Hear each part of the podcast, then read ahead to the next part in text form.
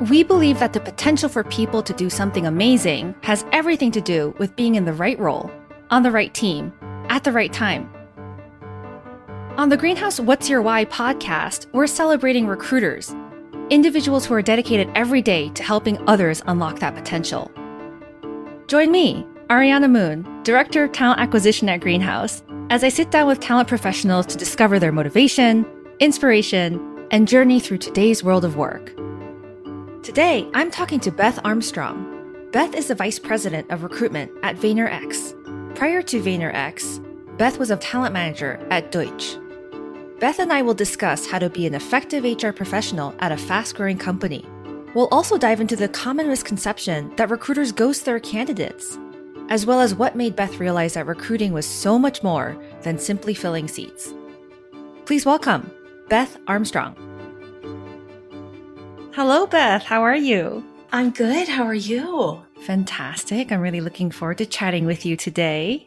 Yeah, same. Thank you for having me. Of course. Maybe you can tell us where you are because we're none of us are ever really sure where we are these days in terms of where you're located. And then what is the last non-work related creative thing you did? Because I know you have a creative background. Uh, it's a great question. I'm actually in New Jersey. I've been born and raised. I actually am making paper flowers right now. Oh. I got into it, I don't know, I just needed a hobby during the pandemic. Yeah, so I'm making like crepe paper flowers. Uh, I recently Wow. made some for my daughter's first birthday party. I love that. I'm sure your daughter's enjoying it. Yeah. Moving over to the professional side, I know you're at VaynerX. Uh, so start off telling us about your current role at VaynerX and how that's going for you so far. Yeah, so I head up recruiting for VaynerX, which houses several entities. The biggest and most well known is VaynerMedia, which is an advertising agency. And we do the majority of the recruiting for that company there. But my role is to build the function. We actually historically did not have recruiting as a function here. Uh, when I started three years ago, it was just me and one other individual handling all the recruiting. We had like 40 plus um, open roles at one time. Oh boy.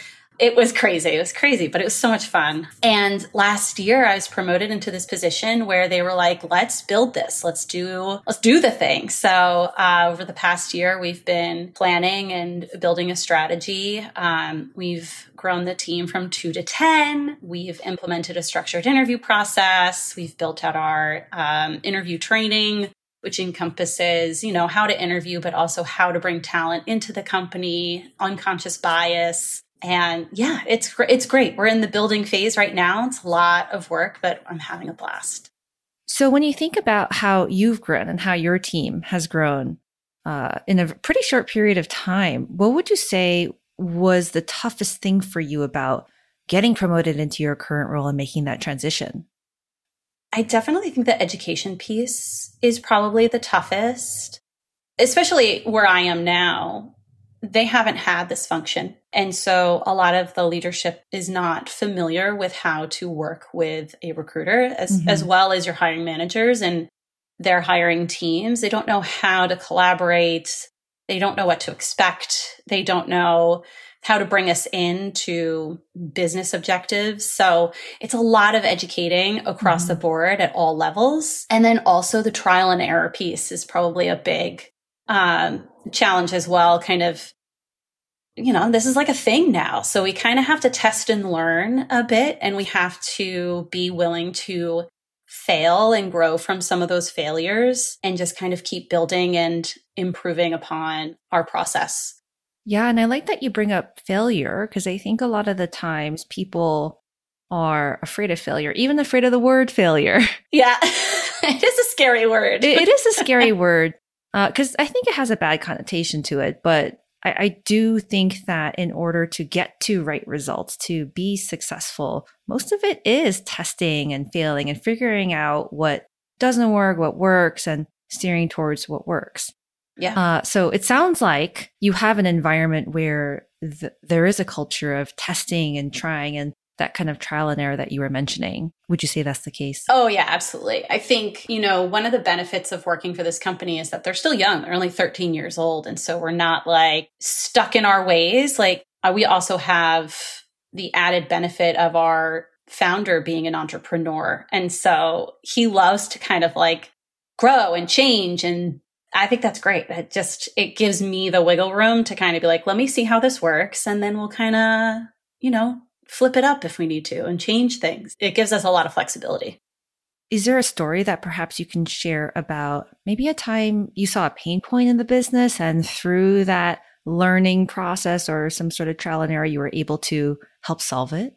There was a specific role, um, our entry level media roles. Now, these are people that are doing media buying and media planning, which coming out of college, they don't really teach you how to do, or you're not really informed. Even if you don't go to college, you, this isn't really something that's like out there in the world. And so we had a lot of these people coming into the role to an entry level position and not really fully understanding what it was. So we took many iterations of how to inform candidates because there was high turnover. They would leave months. They wouldn't even stay a year. They'd be like, I didn't understand what this was. So I'm going to, I'm going to make a move. So we had many iterations of how to inform candidates and how to educate these new hires on the role. And through many trials, we ended up with a residency program it's basically a three month training program, which is basically your onboarding to a full time role. They're able to take endless courses for these three months. They're also working on some client work to get some real world experience. So they're taking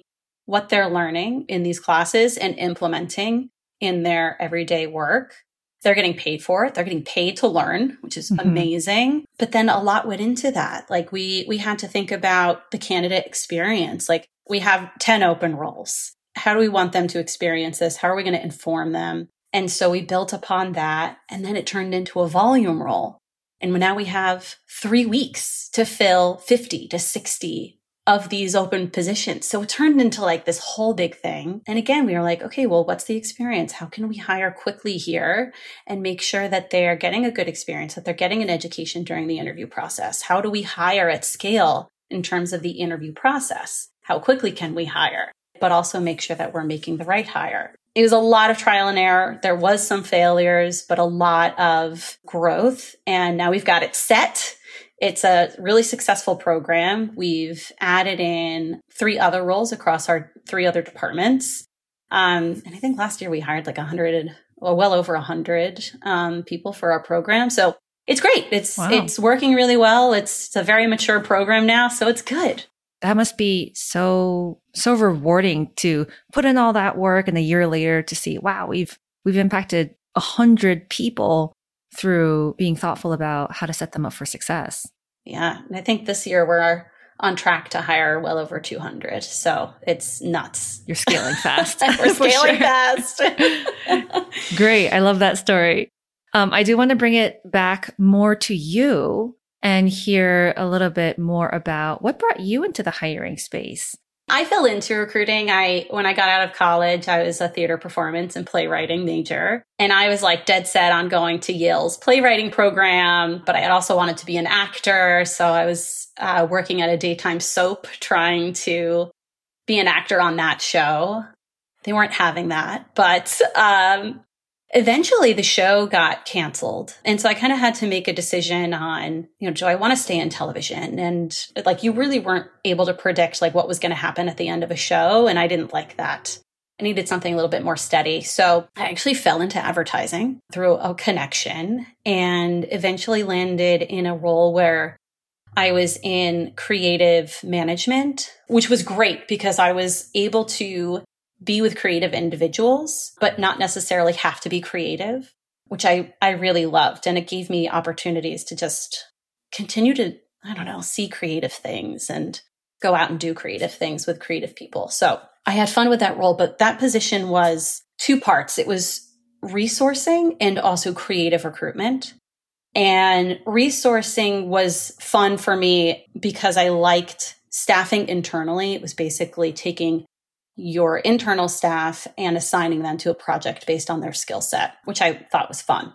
And then I also enjoyed the creative recruitment piece, which was bringing external talent and bringing them in. And I really felt that that was my strength. I was like, I'm really good at identifying skills and identifying awesome humans. Eventually, um, as I had taken on more creative management roles at various companies, I really wanted to get more into beyond going beyond creative recruiting and getting a little bit more general and hands-on across other departments, which is kind of rare because creative recruitment is it's very it's a very niche uh, culture uh, in the advertising world. For folks that are not familiar with the roles in creative recruiting, what are some of those profiles that you would recruit for? These are art directors and copywriters. It depends on your creative department and how it's structured. But typically, art directors, copywriters, UX designers, UI designers, graphic designers, digital designers, and then sometimes creative is also lumped into production is um, lumped mm-hmm, in there. Mm-hmm. It varies depending on on the company, but anyone that creates the um, creative that you're seeing on your television commercials, that's targeting you in your social campaigns, those are the individuals that I was recruiting for. Got it. Super helpful. So I interrupted you. You were telling me about how you were thinking about the next step.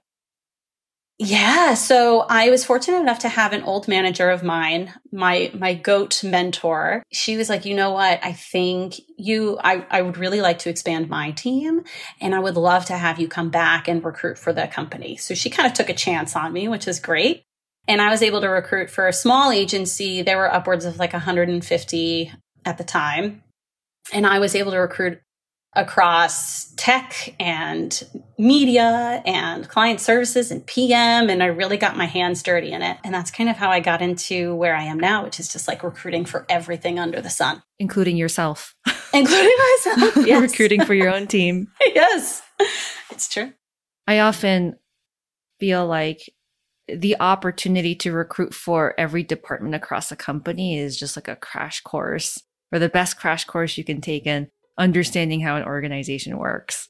Yeah, you get, I agree. You, know, you get really hands on. You come to understand the roles really well. You get to understand how everything kind of fits together and makes the business run. Time for a quick break. All managers should acknowledge that bias can creep into the hiring process, undermine equity and inclusion goals, and limit the breadth of your organization's potential talent.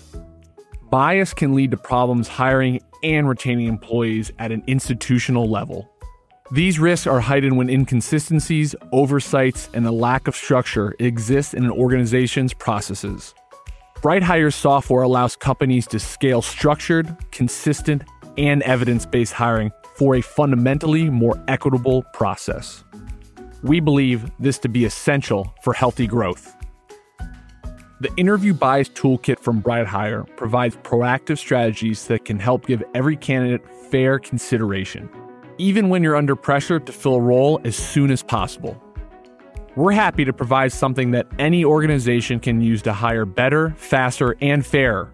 After all, BrightHire is a leading interview intelligence platform powering better, more equitable hiring. They effortlessly record and transcribe interviews, transforming how teams rally around hiring. BrightHire software uses AI to create highlights that can be revisited and shared right within the ATS. Teams use BrightHire to streamline their interview process, ramp recruiters, train interviewers, and give hiring managers better information to make the best possible hiring decisions. Access the Interview Bias Toolkit now and learn more about BrightHire by visiting the link in the show notes. Welcome back. Here's more of my conversation with Beth Armstrong from VaynerX. My understanding is that you've been now in the recruiting space for 10 plus years or so. And so when you think about why why are you in this space? Why do you continue to be excited about it? Like what is the thing that keeps you going? What would you say your why is? I think it's changed as I've grown. I still really love identifying people and putting them in their dream roles. But I think the piece that really sucked me in, to be completely transparent with you, I, I went to a greenhouse open, my first one, years ago. I don't remember what year. And at that point, I was actually really battling with do I like recruiting? Because I feel like I need more than just putting a person in a seat. Or do I go into HR generalist so I can work more with the people? Like, what am I going to do? And I went to this greenhouse open. It was like kismet. It was like just perfect timing. And I learned about structured interviews and process and unconscious bias and all these things that went into recruiting. And I said, oh, there's more to this. And I want to do more strategy and mm. I want to do more building.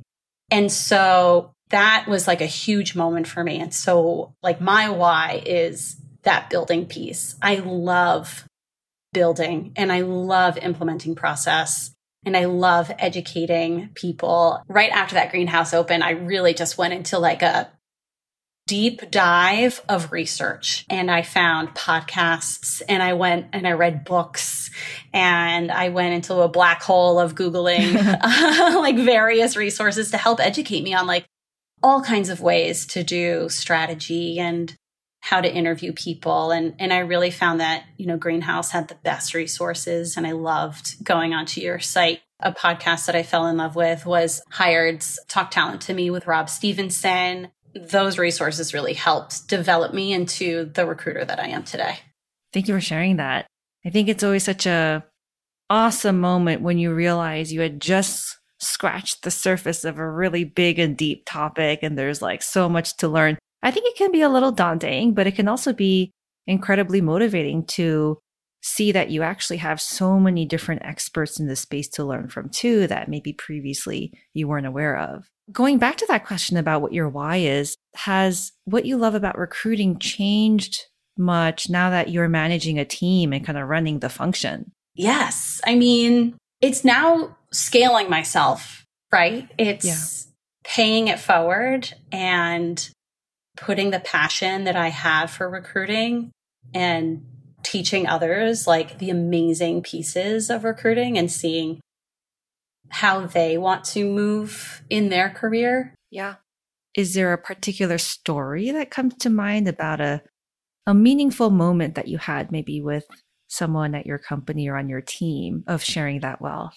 Oh yeah. I mean, it's twofold for me really actually right now i had my very first hire for my team we hired her almost two years ago she put in her notice recently which was so sad because she's one of our star recruiters and we love her. But when we hired her she was doing hr generalist and also some recruiting.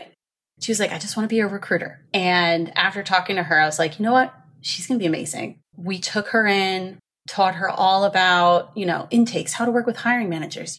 I just really took her under my wing and she just flew. Like she just absolutely took things on and she grew so quickly. We promoted her. Like she's just absolutely a rock star. And now she's, she was sought out and now she has an opportunity to go do tech recruiting, which we can't mm-hmm. offer her, unfortunately. But she's like, she's going to be great she's going to be out there in the world doing amazing things and she's going to be able to take the things that we taught her and implement them at her no, new company. And to me, that's just, that's great to have another buddy out in the world now to connect with. Yeah. I also have this girl on my team who was in another role at the company and she was not doing very well. It was a very challenging role, but I had taken her under my wing to kind of help with some projects because she expressed interest in recruiting.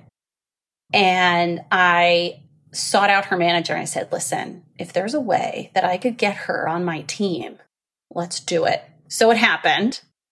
And at first, like she really needed approval and my blessing to do mm-hmm. anything and mm-hmm. everything. And it was truly just building up her confidence and giving her a voice and educating her and be like, you don't need me to approve this. You know how to do it. I think you're going to be great. And just building up that confidence. And this past weekend, she was on vacation and I saw a candidate had submitted their avails. So I went to schedule it and it was already scheduled. I was like, what? This is very strange. And I reached out to her. I said, Art, did you just schedule this? She goes, Oh yeah, I was checking my emails and I just saw it come in. So I thought I would schedule it. And maybe a month ago, she would have needed my approval to get it scheduled. And I was like, oh my God, I'm so, I'm so proud of you. Like, this is growth. I'm pissed that you did something while you were on vacation. But to me, this is also growth. Like you totally took the initiative to go and do this thing and you didn't need me to bless it. And so I was just really happy for her. It was just great. I love a good growth story. yeah, that's fantastic. Well, I really appreciate that you were pissed because I would similarly be pissed and be like, take time it's off. Like, please don't work on your vacation. yeah, especially now when everyone's kind of still learning how to balance work life balance. That story really resonates with me because I had a moment recently with one of the managers on my team. And so she came to me because she had a few questions related to processes.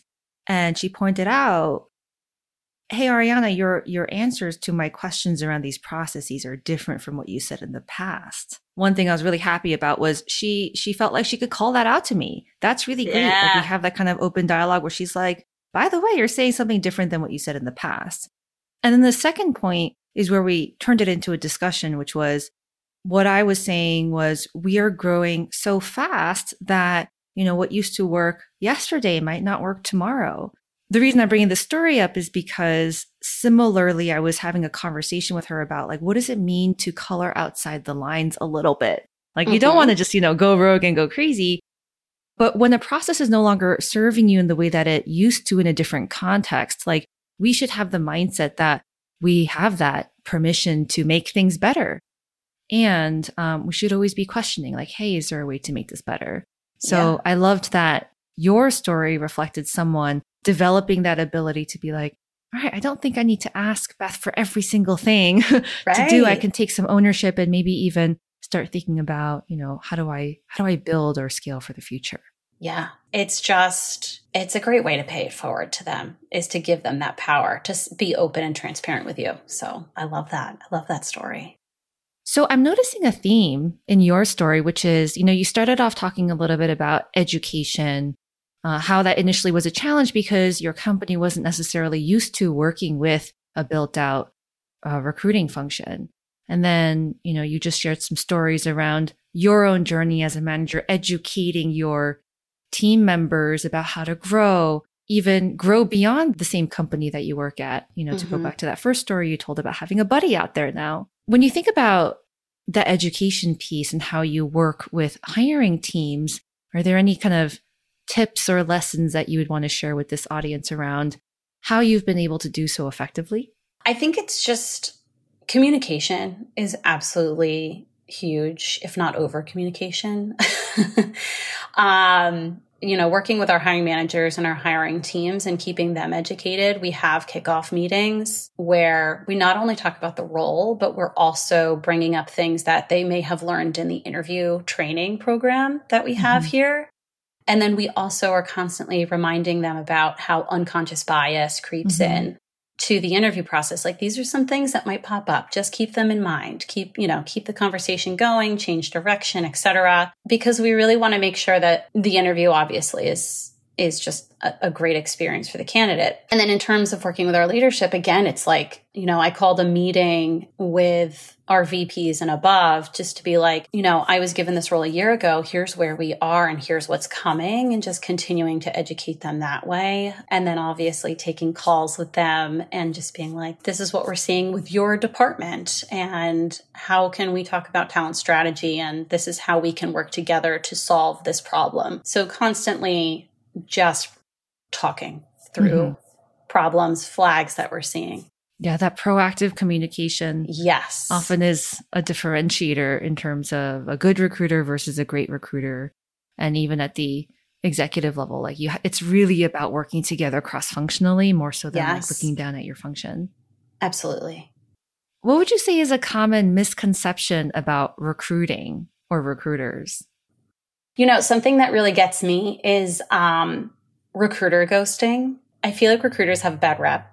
I don't know a lot of people who like recruiters. and I feel like it's mainly because of recruiter ghosting. And I like to educate my candidates best I can when working with recruiters, or even if I'm doing like informational or just out there in the world. Recruiter ghosting is going to happen. It's never intentional. If it is, we need to have a conversation with that recruiter, but it's never intentional. And we really need to educate our candidates on the realities of their candidacy and how we're going to be following up but also be very transparent. I am busy. If you feel like I am leaving you in limbo for too long, please reach out to me. Please talk to me. Everyone is scared to reach out to their recruiter and they think that they're annoying their recruiter, but it's my job to take care of you. And I want to do the best that I possibly can to make sure that you're having a, a great experience with us. But sometimes I'm, I'm human. Sometimes things are going to fall off. And so advocate for yourself. If you want this role, please reach out. If you feel I've left you in limbo for too long. And that could mean different things to every candidate. That could be a day they didn't hear from me. It could be two days. And so that way you're also kind of keeping a cadence with your candidates that that they really want. But I think it's just also like educating them recruiter ghosting should not happen. And here's how to work with me to make sure it doesn't happen to you and that we really do want to keep in touch with you. Yeah, I haven't heard that one before. And it's really interesting because the the role of a recruiter is one to a hundred, one to thousands of candidates. Yeah. And I think sometimes folks forget that, whether it's the candidates that, you know, might not remember that or the hiring teams. Recruiters deal with a lot of volume. And so yes, we need, first of all, technology to serve us, um, yes. to help us with automated reminders and all those things. And at the end of the day, like there are only so many deep relationships that you can have with folks at a time. So I really like what you said about what I took away as empowering the candidate to also reach out and mm-hmm. know that it really is a two way conversation. It more than ever today, recruiting is a two way conversation. It's not just employers assessing candidates, it's also candidates very much assessing many employers that, that are interested in employing them. So I, I like that because it I'm walking away with the idea of it really being a dialogue. Um, yes. The whole employee journey is really that dialogue. Absolutely. If nothing else, what would you want your audience to take away from our conversation today?